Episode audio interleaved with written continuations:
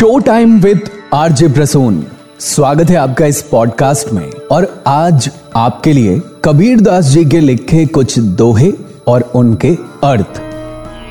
कबीर दास जी ने कहा है, जाति न पूछो साधु की, पूछ लीजिए ज्ञान, मोल करो तरवार का, पड़ा रहन दो म्यान।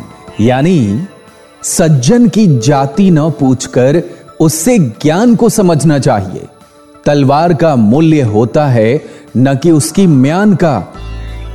कबीर दास जी के लिखे दोहे show time with RJ Prasoon में आप सुन रहे थे। उम्मीद है आपको पसंद आया होगा और अर्थ जीवन से जोड़कर आपने देखा होगा। आपका फीडबैक कमेंट करके ज़रूर बताएँ और फॉलो करें show time with RJ Prasoon.